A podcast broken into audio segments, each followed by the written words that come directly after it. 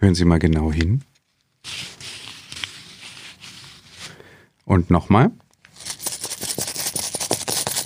Ja, Sie haben es natürlich längst erkannt, Geldscheine und Münzen waren das. Und Bargeld ist das Thema dieser Folge von Kölner Leben, dem Podcast für Senioren. Wie komme ich eigentlich an Bargeld, wenn meine Filiale geschlossen ist oder ich jetzt während der Corona-Pandemie nicht mehr rausgehen kann oder will? Und wie kann ich Überweisungen und andere Bankgeschäfte erledigen, wenn der Besuch in der Filiale eben nicht mehr möglich ist und ich auch kein Online-Banking mache? Ich bin David Korsten, schön, dass Sie zuhören.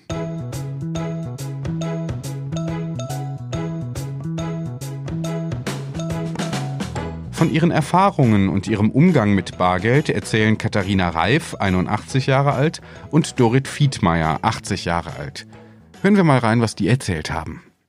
Also für mich war dieses namenlose Automatengeschäft sehr gewöhnungsbedürftig.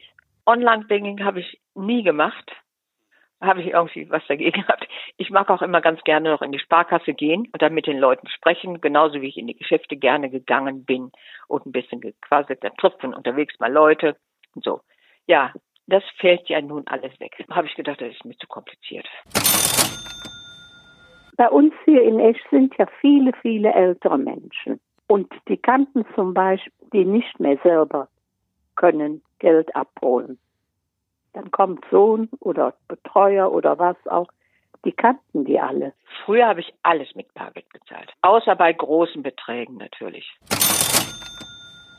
Die Stadtsparkasse hat die Filiale vor vielen Jahren schon geschlossen und hat jetzt einen Raum geschützt und da kann man Geld abholen. Wird auch sehr, sehr genutzt. Da sind alle Dinge, die man braucht ja, ich hole Geld aus dem Automaten, ja. Oder wenn dann Geld auf dem Konto war, auch ab und zu mal auf Sparbuch was gebracht. Oder dahin überwiesen oder von da abgeholt.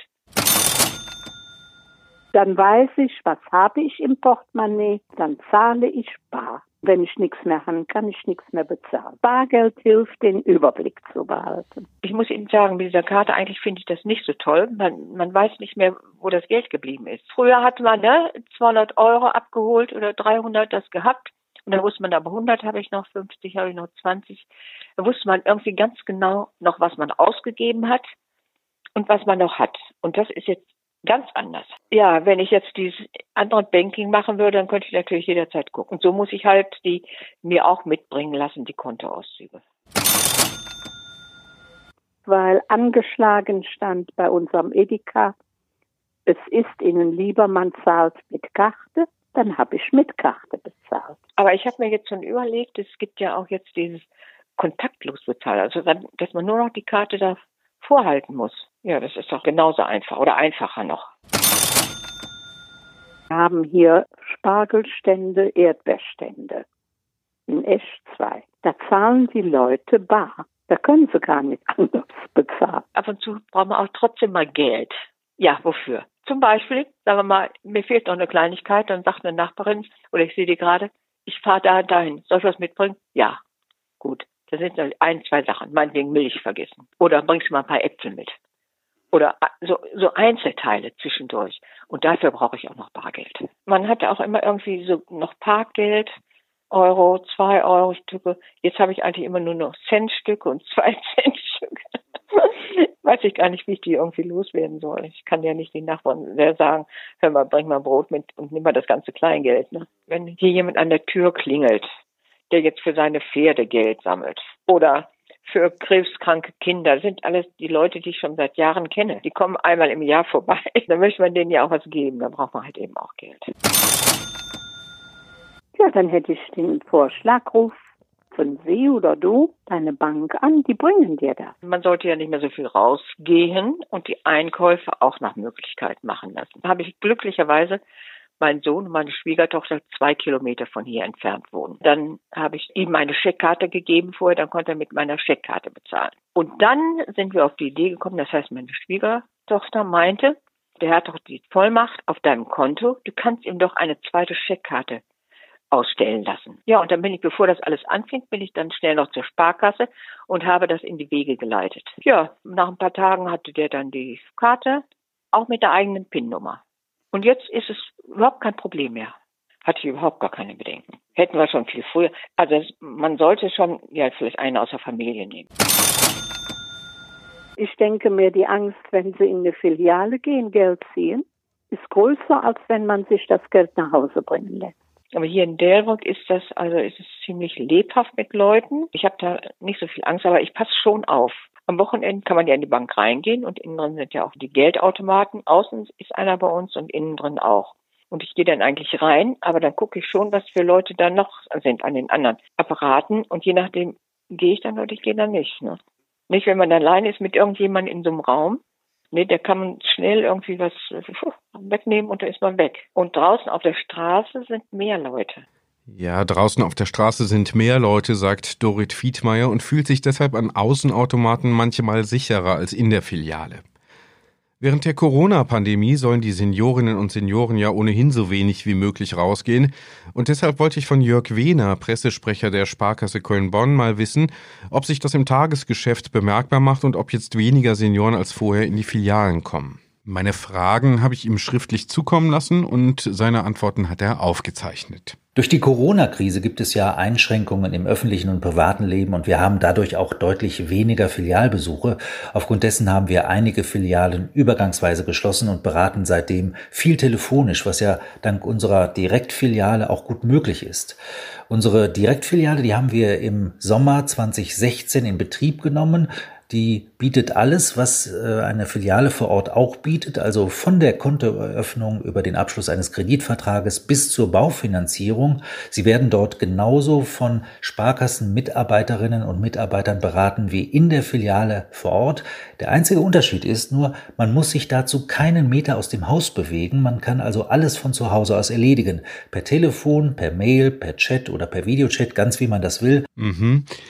Einer Umfrage zufolge nutzen die Menschen seit Beginn der Corona-Krise zwar häufiger die EC-Karte zum Bezahlen, also zum Beispiel beim Einkauf im Supermarkt, aber bei den über 60-Jährigen zahlt der Umfrage zufolge eben fast die Hälfte nach wie vor am liebsten mit Scheinen und Münzen. Wie sieht das in Köln aus? Können Sie dieses Umfrageergebnis bestätigen? Auch wir stellen fest, in der Corona-Krise nehmen Kartenzahlungen zu, insbesondere aber auch gerade kontaktloses Bezahlen, was wir empfehlen. Warum empfehlen wir das? Ganz einfach, es ist am hygienischsten. Denn Sie müssen dabei mit Ihrer Karte oder Ihrem Smartphone das Lesegerät an der Kasse beim Bezahlen gar nicht berühren, sondern nur dicht dran halten.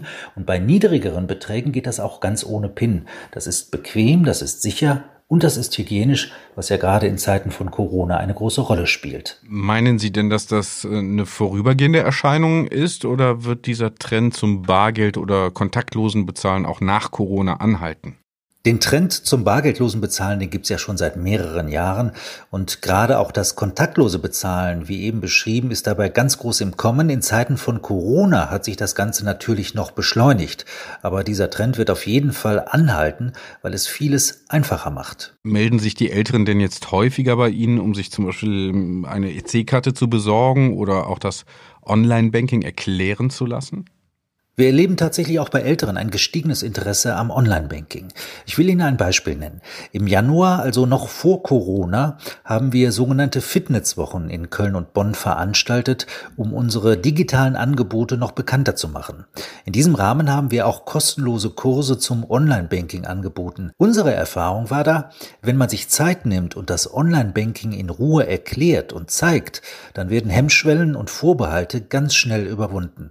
Ja, aber Bargeld spielt ja gerade bei den Älteren nach wie vor eine große Rolle und Manche nennen als Grund, dass es ihnen so leichter fällt, den Überblick über ihre monatlichen Finanzen zu behalten. Haben Sie da einen Tipp? Wie behält man denn auch ohne Bargeld im Portemonnaie am besten den Überblick? Bargeld ist uns hier in Deutschland tatsächlich noch sehr vertraut. Allerdings behalte ich am besten den Überblick über meine Finanzen, wenn ich mir alles im Online-Banking ansehe. Da ist genau erfasst, wer wann wie viel abgebucht hat, wann ich was an wen überwiesen habe oder wie viel Bargeld am Automaten von mir abgehoben wurde. Das kann ich mir jederzeit ansehen und überprüfen. Ich muss dazu nichts aufschreiben, es ist alles automatisch erfasst. Und wenn ich meine Bankgeschäfte mit dem Smartphone mache, habe ich zum Beispiel auch meine Kontoauszüge immer dabei, nämlich digital. Mein Portemonnaie verrät mir das alles nicht. Wenn ich aber jetzt kein Online-Banking machen möchte und eben auch nicht mehr zur Filiale gehen kann oder will, welche Möglichkeiten gibt es denn Bankgeschäfte wie zum Beispiel Überweisungen zu erledigen? Sie können zum Beispiel Telefonbanking machen. Wer sich dafür interessiert, sollte einfach bei uns anrufen. Wir erklären dann gerne, wie es funktioniert. Mhm. Welche Angebote gibt es bei der Sparkasse Köln-Bonn denn speziell für die älteren Kölnerinnen und Kölner? Als erstes ist hier wieder die Direktfiliale zu nennen, einfach weil es so bequem ist, seine finanziellen Angelegenheiten von zu Hause aus zu machen, ohne zur Filiale zu gehen oder zu fahren. Dann bieten wir gerade für ältere Menschen kostenlose Kurse zum Online-Banking an. Sie können außerdem bei uns einen digitalen Führerschein machen, bei dem Sie viele kleine digitale Helferlein im Alltag, also sogenannte Apps, kennenlernen, zum Beispiel ein digitales Haushaltsbuch oder den Finanzchecker, der die regelmäßigen Einnahmen und Ausgaben pro Monat auflistet. Wir werden dann im Sommer unsere mobile Filiale in Köln einweihen, also einen Sparkassenbus, mit dem wir in einigen Stadtvierteln quasi bis vor die Haustür fahren. Und schließlich bieten wir gerade für ältere Menschen, die nicht mehr so gut zu Fuß sind, einen Bargeldbringservice an. Genau, damit bestellt man sich sozusagen Geld nach Hause, direkt an die Haustür. Ist das kostenlos oder fällt eine Gebühr an? Die Lieferung kostet 4,95 Euro. Dieser Preis deckt aber bei weitem nicht unsere Kosten ab, die mit diesem Zusatzangebot verbunden sind. Und dieses Angebot wird sehr gut angenommen, gerade natürlich auch in Zeiten von Corona. Mhm. Welche Probleme rund um Bargeld und Bankgeschäfte gibt es denn darüber hinaus vorwiegend bei den Älteren? Und vielleicht haben Sie auch eine Lösung. Wir warnen zum Beispiel regelmäßig vor Betrugsversuchen, die gerade auf ältere Menschen abzielen. Ein Beispiel ist der sogenannte Enkeltrick. Also wenn zum Beispiel jemand bei Ihnen anruft, den Sie nicht kennen und der will Ihnen weismachen, Ihr Enkel stecke in Schwierigkeiten oder er wolle sich jetzt ganz schnell ein neues Auto kaufen oder gar eine Wohnung und Sie sollten ganz viel Bargeld abheben, mindestens eine fünfstellige Summe und bloß niemandem was davon erzählen, dann sollten Sie wirklich hellhörig werden. Wir wären es nämlich auch, wenn wir sowas mitbekommen, wenn ältere Menschen also in unsere Filiale kommen und äh, ein bisschen aufgeregt erscheinen und plötzlich dann also eine fünfstellige Summe abheben wollen und das möglichst äh, ohne jemandem genauer zu sagen, was da dran ist und was womit das zusammenhängt, dann versuchen wir natürlich äh, weitere Fragen zu stellen. Wir klären hierüber auf, wir veröffentlichen außerdem regelmäßig Warnhinweise und wir führen vorbeugend Veranstaltungen gemeinsam mit der Polizei durch. Sagt Jörg Wehner, Pressesprecher der Sparkasse Köln-Bonn. Vielen Dank. Zum Thema Bargeld und Bankgeschäfte habe ich auch gesprochen mit David Riechmann. David Riechmann ist Bankenjurist und Finanzexperte bei der Verbraucherzentrale NRW. Herr Riechmann, aus Ihrer Sicht, welche Möglichkeiten habe ich denn äh, zur Bargeldbeschaffung, wenn ich eben nicht mehr in die Filiale gehen möchte? Ja, da gibt es verschiedene Möglichkeiten. Einmal gibt es bei vielen Banken und Sparkassen einen Bargeldbringservice. Also die Bank bringt das Geld nach Hause ähm, dann kann man natürlich auch überlegen, ob man einem Dritten eine Vollmacht gibt und der eine eigene Karte bekommt und der dann äh, das Bargeld abholt und überbringt. Oder es gibt auch die Möglichkeit, wenn man noch einkaufen geht, Geld an der Supermarktkasse zu erhalten. Genau, diese Möglichkeit äh, dürfte einigen auch bekannt sein. Da gibt's aber, soweit ich weiß, auch ein Limit, ne? Genau. Beim Zahlen an der Supermarktkasse muss man dann mit Karte und PIN zahlen und dann kann man an der Kasse nachfragen, man auch Geld abheben kann und dann kann man Beträge bis zu 200 Euro auch ausgezahlt bekommen, zusätzlich zu dem Einkauf, den man dann getätigt hat. Mhm, aber das könnte ja auch Kriminelle anlocken, die mir da vielleicht an der Kasse über die Schulter gucken. Worauf sollte ich denn dabei achten? Einmal sollte man natürlich beim Zahlen an der Supermarktkasse darauf achten, dass man die PIN nicht öffentlich eingibt, also dass die nicht ausgelesen werden kann. Aber man sollte auch darauf achten, dass die Leute nicht zu nah an einem dranstehen an der Kasse. Wenn man dann ein ungutes Gefühl hat, dann sollte man das auch lassen, weil sonst äh, könnten halt auch mögliche Kriminelle sehen, dass man da gerade äh, Bargeld auch ins Portemonnaie reinbekommt und dann setzt man sich als Ziel. Aber normalerweise geht das auch und die Kassierer an der Kasse achten auch darauf. Genau, und die sind ja gerade älteren Menschen oftmals auch vertraut. Also mit der Kassiererin, dem Kassierer an der Kasse hält man eben auch mal ein Schwätzchen. Sie raten also zu einer gesunden Vorsicht, aber keinem übertriebenen Misstrauen. Genau, also vorsichtig sein, aber man muss jetzt nicht äh, jeden an der, in der Schlange verdächtigen, dass er gleich ein Dieb ist. Ähnliche Risiken gelten ja dann wahrscheinlich auch für das äh, Zahlen mit EC-Karte oder das kontaktlose Zahlen, oder? Richtig, also da gibt es genau die gleichen Risiken, dass die Karte geklaut wird und sogar die PIN beim Bezahlen dann ausgespäht wird und die Täter dann damit einkaufen gehen. Auch wenn die Karte so eine Kontaktlosfunktion besitzt, kann der Täter ja theoretisch damit einkaufen gehen oder die Daten auch einfach nur auslesen aus dem Portemonnaie. Aber solche Fälle sind uns ja auch noch gar nicht bekannt.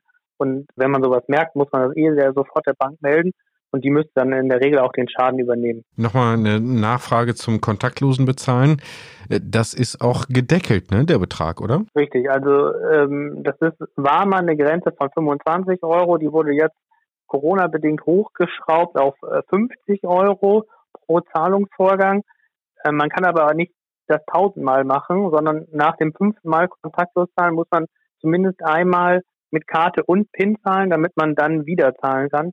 Oder wenn man 150 Euro kontaktlos bezahlt hat, muss man auch wieder eine Zahlung mit PIN machen, sodass dann gewährleistet ist, dass auch der Karteninhaber diese Zahlungen tätigt und nicht ein Dritter, der die Karte gefunden oder gestohlen hat. Und wenn ich dann die EC-Karte, falls ich mich dafür entscheide, nicht mehr finde, entweder weil sie abhanden gekommen ist oder ich sie vielleicht verlegt habe, äh, wie gehe ich denn dann vor?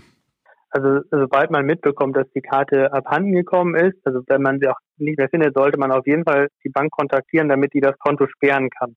Und dazu ist der Kunde auch verpflichtet.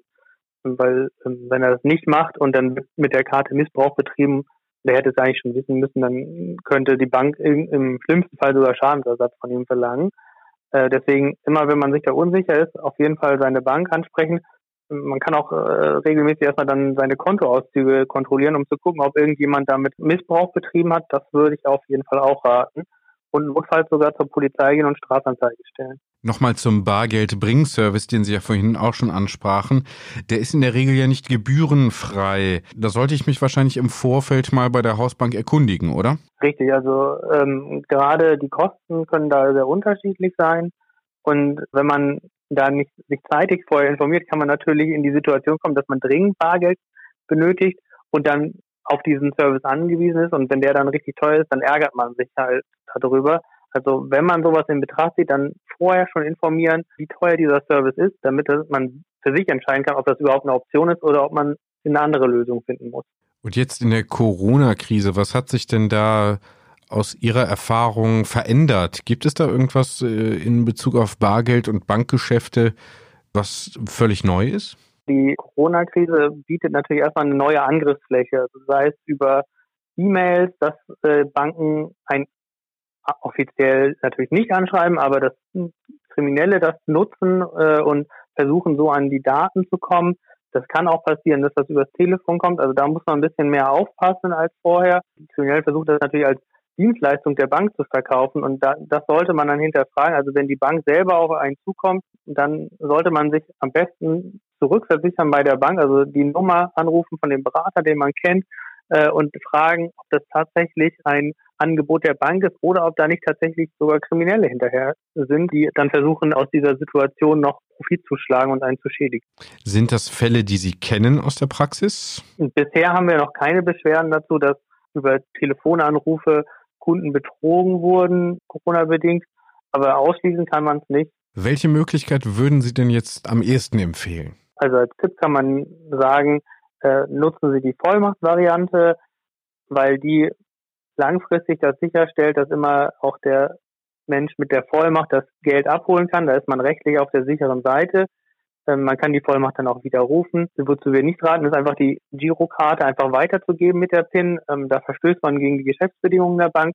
Davon würden wir auf jeden Fall abraten. Selbst bei Verwandten? Selbst bei Verwandten, ja. Also die Geheimzahl sollte man niemals weitergeben, auch nicht an Verwandte. Mhm, okay, also auch nochmal ein wichtiger Hinweis. Also würden Sie insgesamt dazu raten, vielleicht doch äh, auf Online-Banking oder vielleicht auch Telefonbanking umzusteigen, wenn ich jetzt gerade durch die Corona-Krise weniger raus möchte, nicht mehr zur Filiale gehen kann oder will.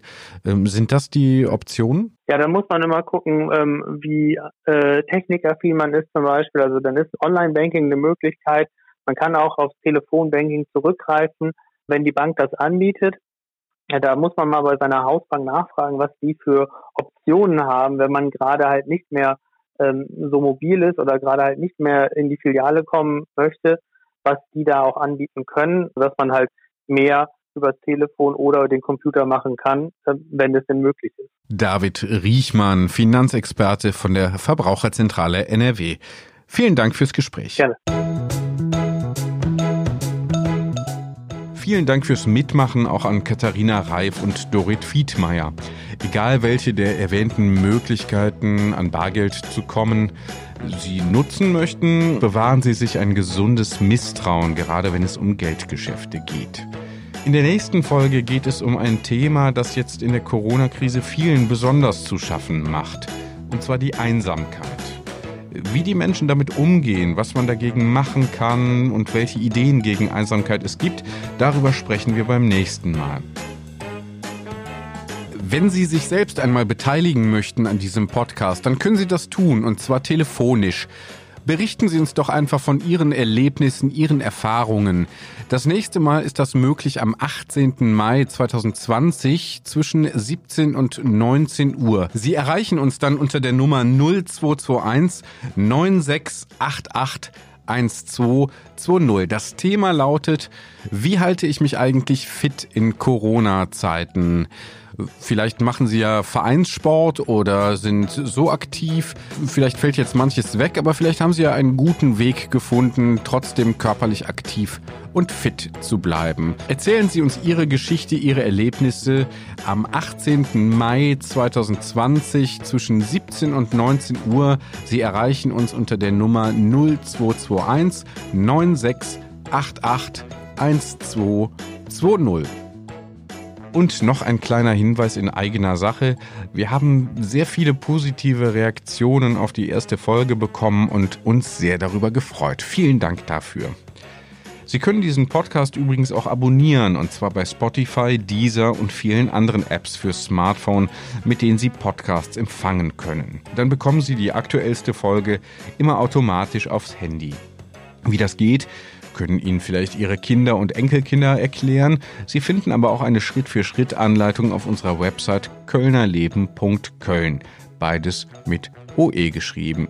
Ich bin David Korsten, sage Danke fürs Zuhören, bleiben Sie gesund und guter Dinge. Tschüss, bis zum nächsten Mal.